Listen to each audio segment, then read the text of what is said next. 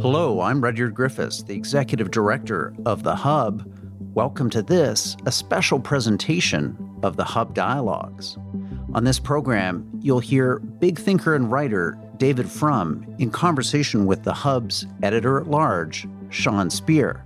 This is part of a regular twice monthly Hub Dialogue series featuring David Frum's opinion, analysis, and insights exclusively for the Hub community.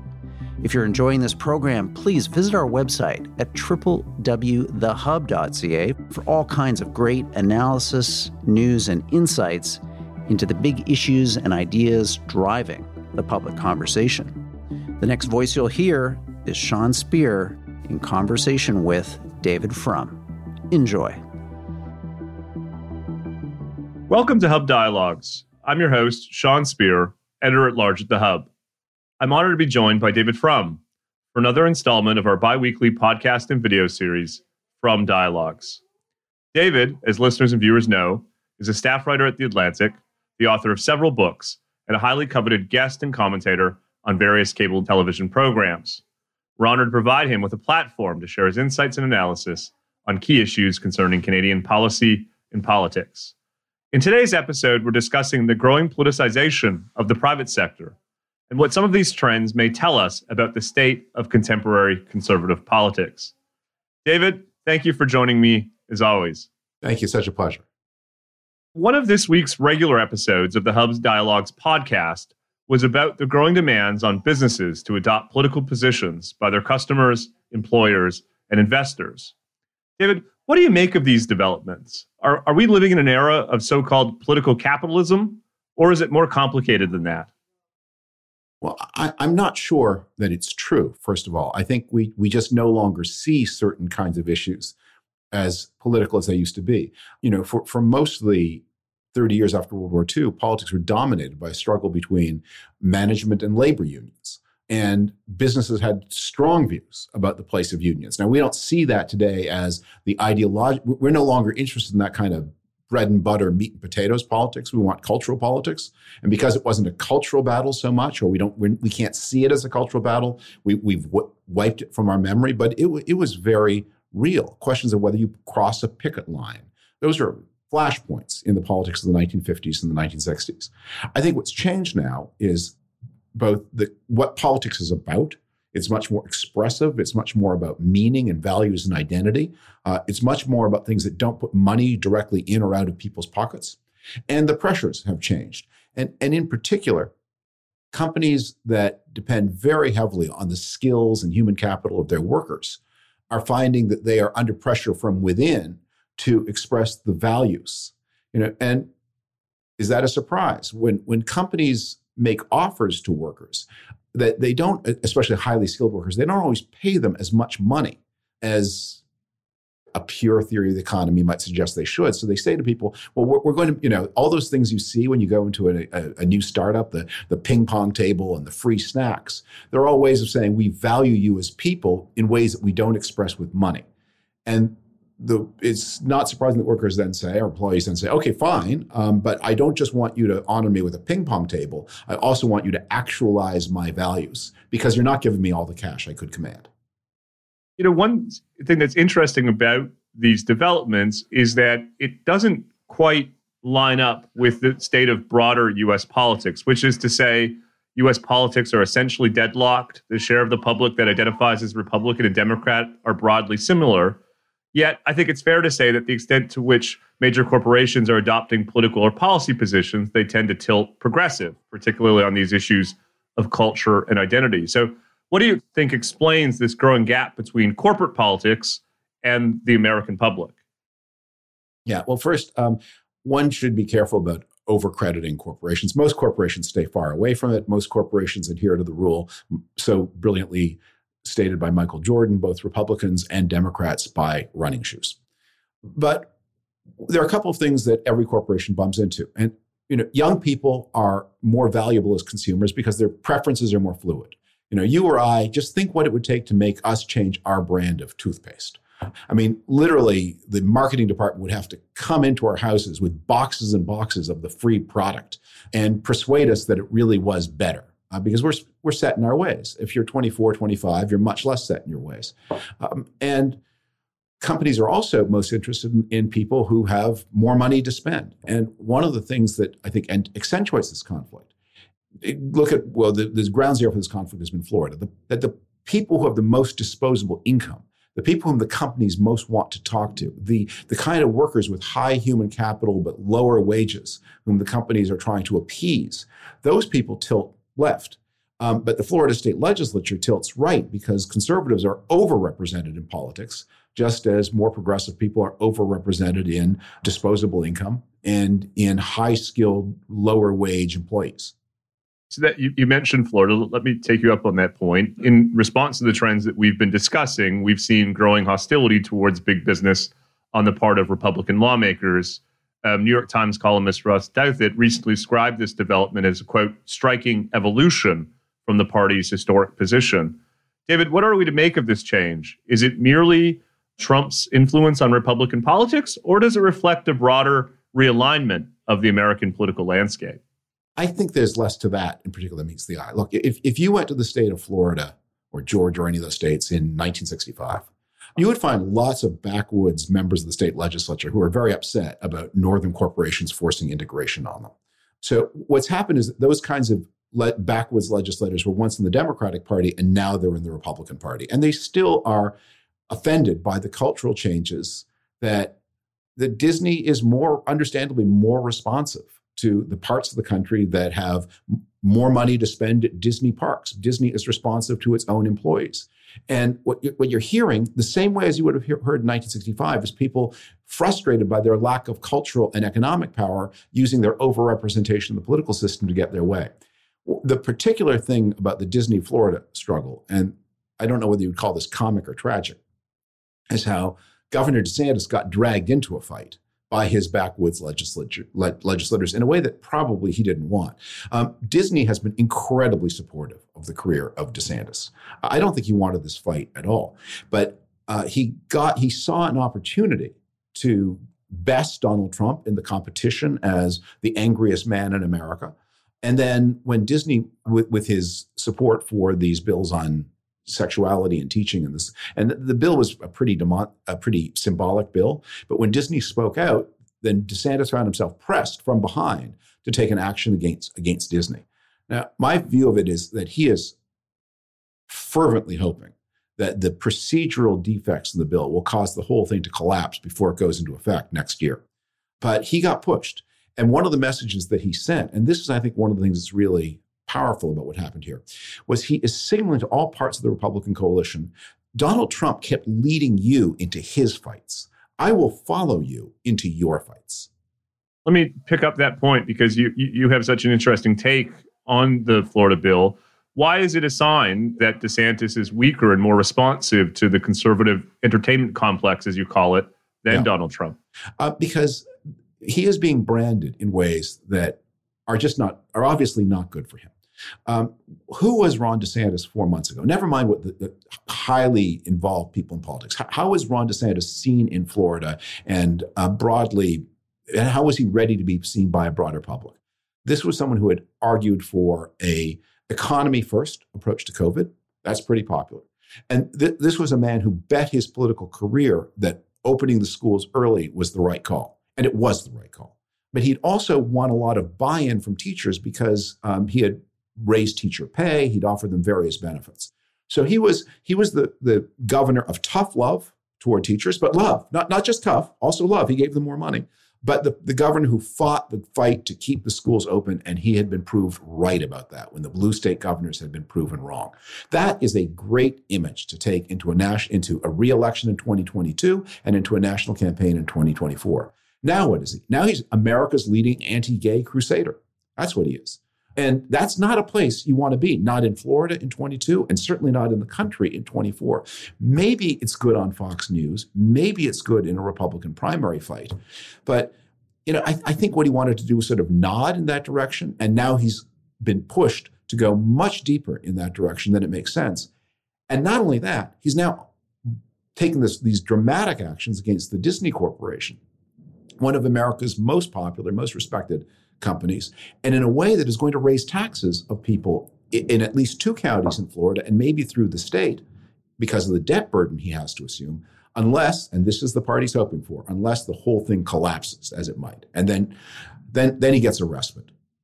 If I can come back to this broader question of business and politics and, and bring it closer to home in Canada, we've had some of these issues in our country. I think, for instance, of Tim Hortons controversial decision in 2015 to remove advertising from oil and gas companies in their locations, or the recent case of a beer company distancing itself from conservative leadership candidate Pierre Poilievre after he had hosted an event at its facility. But I think it's fair to say, in general terms, that the politicization of business seems more muted in Canada. What would you attribute that to? And to what extent is the federal ban on corporate donations to political parties possibly part of that explanation? Well, theoretically, corporate donations to political parties are banned in the United States too, and have been since the Teddy Roosevelt administration. But in, in practice, the law is, is, is much weaker here.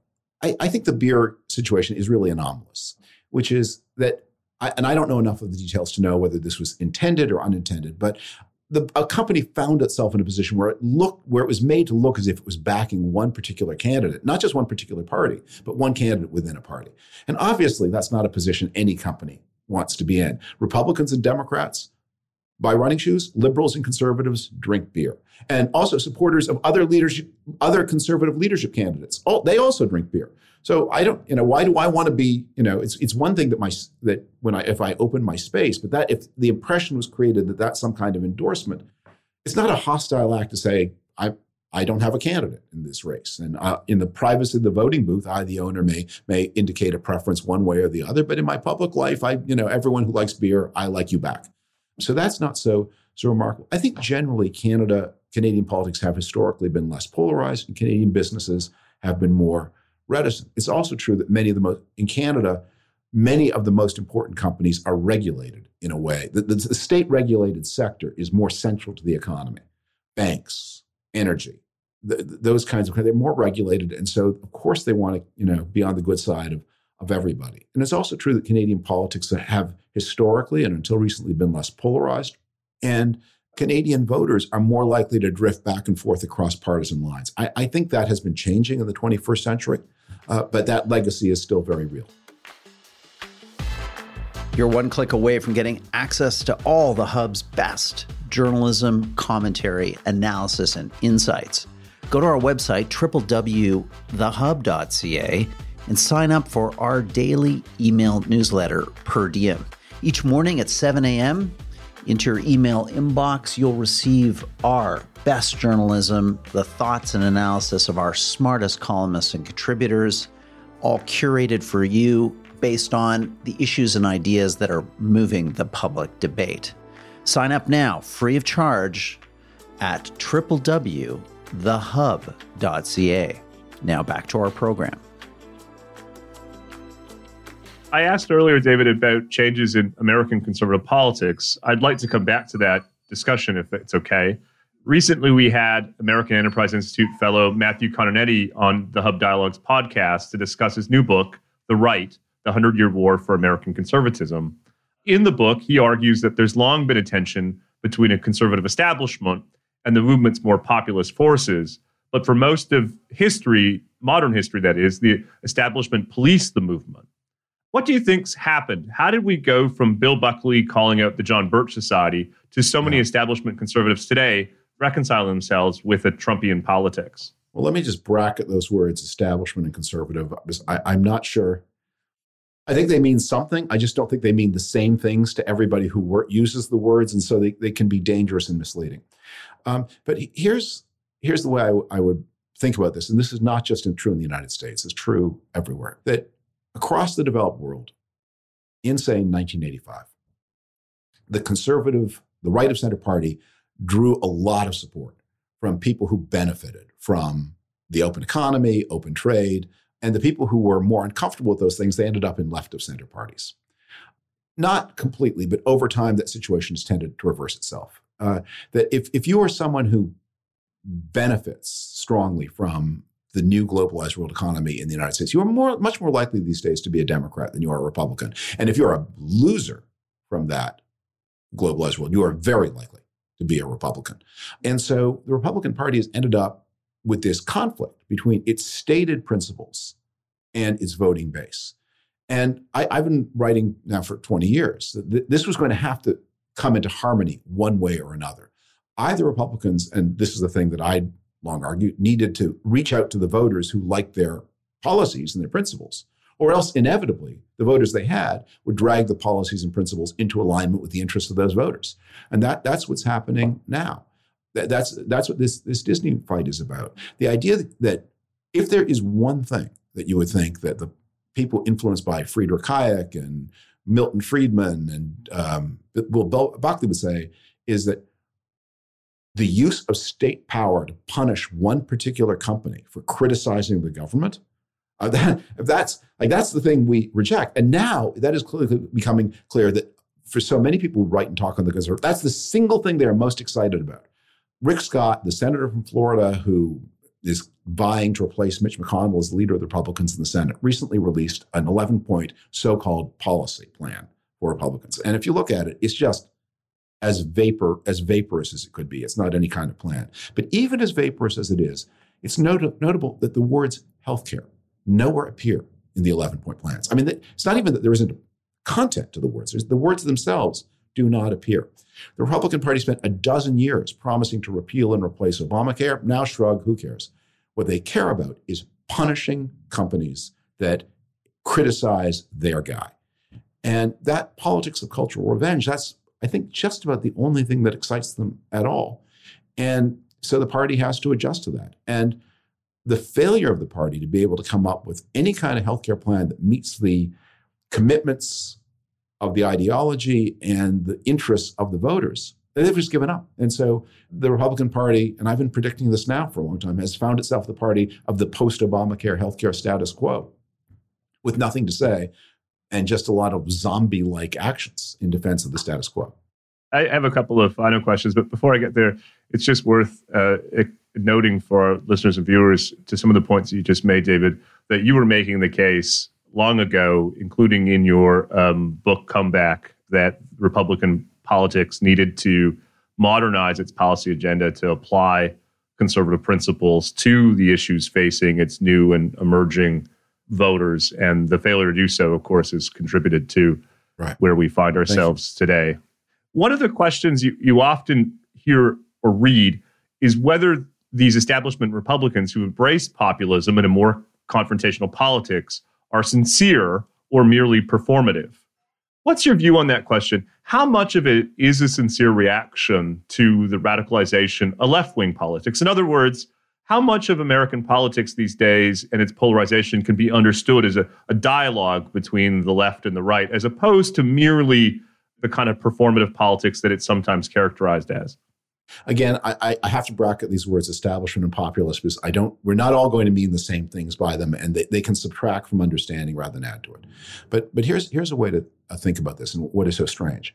There does seem to be post 2012, there seems to have been the, the, rise of this very vociferous progressive politics. And some people attribute it to the rise of the smartphone, and other people think it has to do with disappointments of the with the second Obama term. Whatever the cause, it's pushed to much more permissive attitudes on crime, much more censorious attitudes toward the way people speak, um, a kind of a denigration of you know older American ideals and longer established American po- population groups uh, in a way that people find very insulting. So one way to re- re- respond to this is to say, if you're the party of the center right and you watch the party of the center left being driven to madness, you think they're vacating a lot of territory that we could move into that as the crazier they get, the louder they talk, the softer we talk, the more appealing and, ex- and acceptable we become, and we can build a kind of majority. Instead, what you see is, as you say, counter mobilization. And that doesn't necessarily make a lot of sense in a general election context, and it's a real mystery. I mean, if you think, for example, in Florida, if you think, wow, this, I'm getting real insight here from the libs of TikTok Twitter feed. This really is today's Democratic Party. They want sex change operations on eight year olds. That's that's just awful. And a lot of people in Tallahassee and Tampa and Jacksonville are going to be upset by that. So we have a really solid healthcare agenda and uh, we're committed to keeping the schools open. We'll look good in comparison. And instead, they say, well, you know, look how crazy the libs of TikTok people. That entitles, we're entitled to be as crazy in reply eh, because it's not fair that they get to be crazy and we don't. And you want to say, I, I thought you were in this game to win it you know? And and the way you win it is not by saying let's match the other team craziness for craziness. You say the way we win it is by putting our by showing that our crazy people and everyone has some are securely in a box over in the corner scratching and mewling but causing no harm to the general public. And meanwhile it's the grown-ups who are running our party. Our, with our party you get school uh, you get people who reopen the schools when there's an epidemic going on that doesn't much threaten the health of young children yeah, that, that's who we are. We're the people who kept the schools open. But no, no, now we don't want to be that. We want to be the people who say um, that we are, uh, we're the people say that a, a gay teacher can't have a, a, picture on the teacher's desk. Uh, and if, if, anybody disagrees, we shut down Disney World. um, well, let me wrap up with this question. Are there any incentives for more level headed conservatives to push back against these trends? I mean, put differently, what will it take to reverse the trends that we've uh, talked about today? Well, I we talked before about corporate. What a joke would be to say this is not a serious proposal, but a ban on all contributions of less than two thousand dollars to political parties. That that one of the things that was an unfortunate legacy of the Obama years was there's this view that the, the people who give small don- donations represent are, real representatives of the population. And in fact, what you discover is the, the $200 donor is a fanatic. Um, maybe the $27 donor that Bernie Sanders had is a normal person, but the $200 donor, that person is a fanatic. And the more beholden you are to the $200 donor, the more you're going to be driven into places where your, your vote seeking interest doesn't want you to go. I, I think politics learns from the experiences of, of defeat. And I think what's happened is because there, there's been so much, so many shocks uh, to the political system from other sources, whether it was the financial crisis, the slow recovery from the financial crisis, then the pandemic, then the inflation crime, that the out party can often win without feeling any need to position itself as acceptable. I, I think I, I'm, I'm, going to forget now whether I said this to you on one of the previous podcasts, but I remember traveling with um, Phil Gramm in 1996. He was running for president in 1996, a senator from Texas. And I watched him scold a candidate for the House who was talking too much. And Gramm said to the candidate, when you are running against an incumbent, there are only two issues the incumbent's record and you're not a kook. That's, that was good advice, but it's not advice that people are taking because, uh, you know, instead, because they, they say, okay, I want to talk about the incumbent's record, plus I am a kook. And that seems to be unwise. Uh, there's so much there, David. I won't um, keep you any longer, but just for our Canadian viewers and listeners, I, I think it's it's worth reflecting on your observations about the pros and cons of our relatively parsimonious campaign finance regime. I think there's an implicit presumption in a lot of Canadian discourse that uh, we've taken big money out of politics and that's an inherent good. But I think your point about the extent to which it forces parties to galvanize their most vociferous voters in the name of financing their operation has consequences that are probably worth thinking more about. In any case, it's great to see you. Great to chat with you as always, and look forward to picking up the conversation in a couple of weeks. Take care. Bye-bye. Thank you for listening to this episode of the Hub Dialogues, brought to you by The Hub, Canada's leading online news source for politics and policy. We hope that this episode has expanded your horizons, maybe opened your mind to some new ideas and perspectives. If you enjoyed this podcast, please don't forget to share it with your friends and family, subscribe, and leave us a rating and review on the Apple Podcast Store. I'm the Hub's executive director, Rudyard Griffiths. The host of today's program was Sean Speer, the Hub's editor at large. This episode was produced by Amal Atar Guzman. Our audio editors are Alex Glutch and David Matta. Thanks for listening.